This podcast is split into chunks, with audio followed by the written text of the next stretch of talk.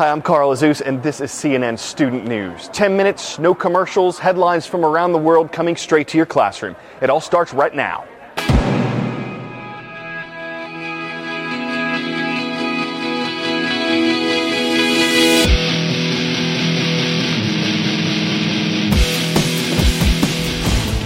Two weeks after the so called Superstorm Sandy hit the northeastern U.S., there are some signs of recovery in the region. Power has been restored for millions of people. Some bridges and tunnels have reopened, but signs of devastation and struggle are there too. Officials say the storm is responsible for at least 113 deaths in the U.S. More than 160,000 people still don't have power. That means they're fighting the cold as the temperature drops. Homeland Security Secretary Janet Napolitano says the priority is to get food, shelter, and clothing to these victims of the storm. Some of that is coming from relief groups and volunteers like this team from New Orleans that cooked and served thousands of meals. Now, if you'd like to get involved, go to the Spotlight section at cnnstudentnews.com and click on the Impact Your World link. Find out how you can make a difference. Is this legit? Saudi Arabia is the world's largest producer of oil. It's true. The Middle Eastern nation is home to around one fifth of the entire world's existing reserves of oil. But Saudi Arabia might lose that number one ranking by the end of this decade. A new report says the U.S. will be the world's top producer of oil by the year 2020. The U.S. is going through a sort of oil boom right now, and part of that is thanks to new technology. For example, hydraulic fracturing, which is sometimes called fracking. It's a process that involves pumping water and chemicals into the ground to cause rock formations to fracture and release oil and natural gas. It's controversial, though. Some researchers are worried that the process could hurt the environment. Now, that same concern, producing oil versus protecting the environment, is happening up in the Arctic, where some companies are planning to drill. Miguel Marquez has more on that. This is the spot where America's oil needs meets environmental frustration and concern. The Noble Discoverer, one of two rigs Shell is operating in the Arctic. The rigs aren't drilling for oil, only putting in 1,500 foot preparatory wells that they'll revisit and complete next year when the real work begins.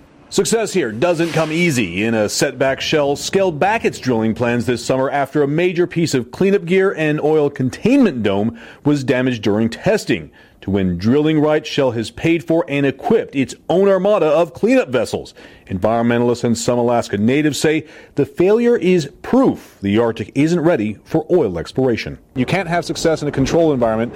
How can you be confident you can control it in a place like the Arctic? Well, first of all, we were working on this. This is why we were testing the uh, containment dome to begin with. We were looking at it really as a, uh, it is a serial number one uh, piece of equipment. So the work we're doing is really working to, to work all the bugs out of the problems before we bring it up to the Arctic. But oil from the Arctic won't come cheap and it won't come easily. Shell has already spent $5 billion just to get to this point, and they're not entirely sure what they'll find down there. They believe that as much as 20% of America's future oil needs could be below the seafloor where I'm standing. The U.S. Navy is hoping to send a message. It punished seven of its elite Special Forces members, its Navy SEALs, for releasing classified information. Now, normally this kind of punishment would be handled privately. But not this time around. The U.S. Navy made this punishment public because commanders wanted to let all SEALs know that this kind of behavior is unacceptable. Brian Todd now tells us what this is all about.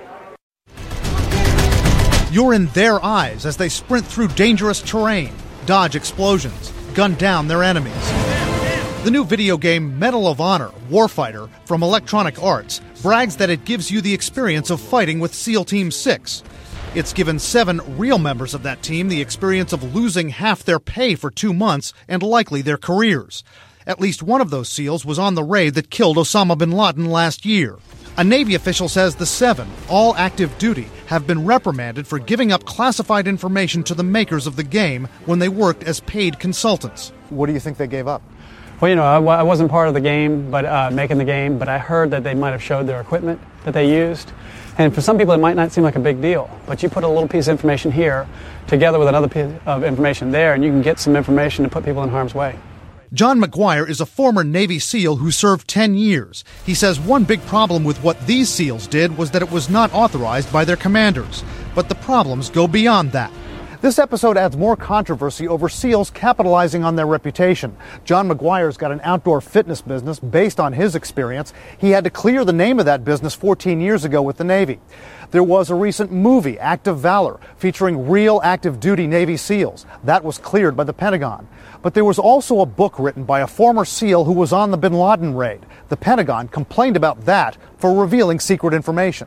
It's gotten out of hand. There's entirely too much being discussed uh, about a community that lives on uh, the fact that it's a, a, a, group of folks that uh, thrive on a concept called uh, silent pride. The SEALs' lives are secret, their identities classified. Still, one former SEAL disputes the notion that the video game gave much away. He says raids of militants' compounds have not suggested they use video games for intel. Today's shout out goes out to Miss Litkin students at John F. Kennedy Middle School in Plainfield, Illinois. The festival of Diwali is observed by which of these religions? Here we go. Is it Taoism, Hinduism, Shintoism, or Baha'i? You've got three seconds. Go.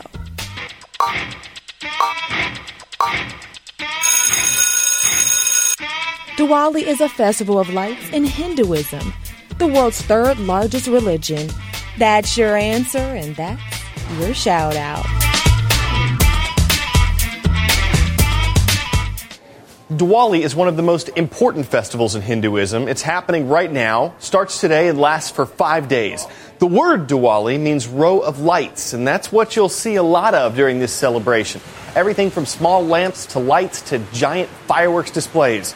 For Hindus, the Diwali festival represents the victory of light over darkness, good over evil. It also marks the start of a new year, and it's a time when many Hindus exchange gifts and offer prayers for a successful year. All right, our next report today is from Sarah Hoye. It's about a program for teenagers in Philadelphia that's called Cradle to Grave. It takes place at a hospital, and the people who designed the program hope that by bringing these teens there as visitors, they can teach them about the dangers of gun violence and prevent them from returning to the hospital as patients. Welcome. Uh, I work with gunshot patients. How many of you guys know somebody who's been shot? Philadelphia educator Scott Charles is on a mission to save young lives. Charles and Amy Goldberg, chief trauma surgeon at Temple University Hospital, co founded the Cradle to Grave program to help reduce gun violence in the city of brotherly love. What we're going to do today is kind of take you behind the scenes, pull back the curtain, and let you see what we do. The Cradle to Grave program brings local high school students inside Temple's Trauma Center to relive the final 15 minutes of life of a teen killed by gun violence. That young boy stood over Lamont and fired 10 more shots into him. You know, gun violence can kill. I think it's really our responsibility to prevent these kids from coming in. Among America's largest cities, Philadelphia's homicide rate is the worst, with African Americans making up 85% of the victims. You know, statistics suggest that as a young black man, you have a greater chance of being shot and killed in Philadelphia than you would have if you were a soldier serving in the conflicts in Afghanistan or Iraq. That's absurd to me. Since 2006, more than 7,000 students have come through the Cradle to Grave program. Like, I don't want that to happen to me. Like, I want to be able to live, be something my mom want me to be. We want to really teach them the preciousness of life. That in an instant, your life can be changed forever. Change they want for the better. Sarah Hoye, CNN, Philadelphia.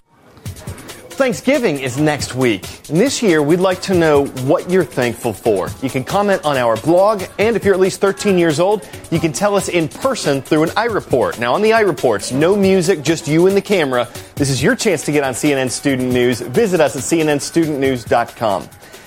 Today's Before We Go segment is either incredibly cute or incredibly creepy. Actually, it might be a little bit of both. This is a slow loris. And this is how a slow loris eats a rice ball. It takes the rice ball slowly. It considers the rice ball slowly. It nibbles the rice ball slowly. Well, at least it lives up to its name. For the record, it's holding a fork but eating with its hand, so no table manners. You might think loris is a made up name, but that's why we show you videos like this so you know what the truth is and what the lore is. It's going to wrap things up for us today. For CNN Student News, I'm Carl Azuz.